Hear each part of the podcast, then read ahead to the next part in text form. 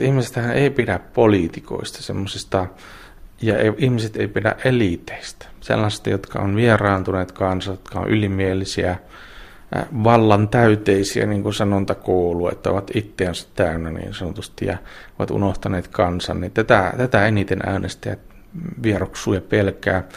Ja Juha Sipilä nyt on sellainen henkilö, joka on tavallinen naapurin mies, suoraan sanottua. Sellainen joviaali kaveri naapurista olemukseltaan. Kun sitten mennään esimerkiksi Alexander Stuppiin, niin hän on hyvin, hyvin selkeästi eliitin edustaja.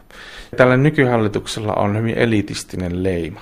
Ja se näkyy noissa tutkimuksissa myöskin, että Stubbia pidetään hyvin eh, niin kuin kansasta vieraantuneena.